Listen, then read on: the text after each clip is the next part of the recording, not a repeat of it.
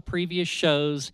And what I will be adding soon is I will also be adding show notes to each one of those shows for each of those weeks so that you can go through, you can look at links to resources I used. I always try to use, whenever I talk about something, I always have resources that I use, and I would like for you to be able to look at those and do a lot of your own research. Don't take my word for anything. I'm always saying that. Don't take my word. I do the best I can to verify things that I say when I believe that they are actually factual. I also bring up my opinions as well. I mean, after all, this is a talk show.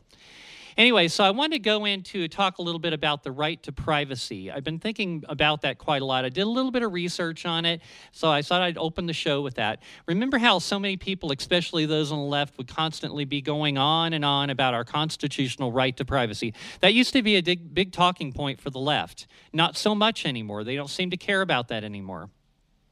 Remember how the left was always demonizing big corporations as being evil and using people like slave labor?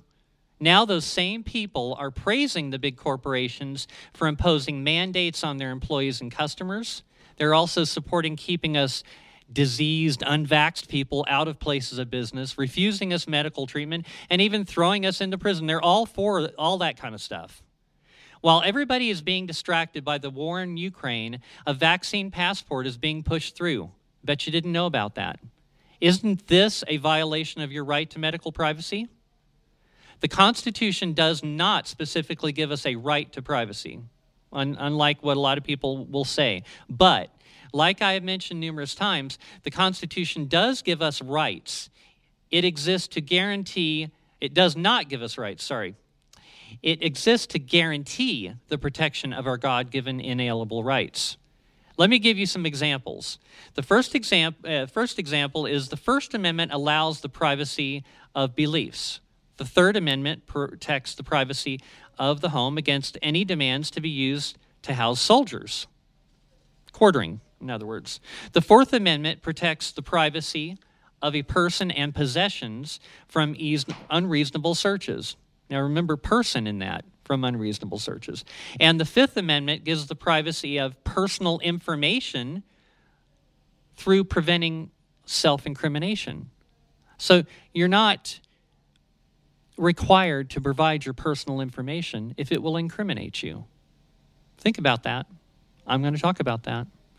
The Ninth Amendment says that the enumeration of certain rights as found in the Bill of Rights cannot deny other rights of the people.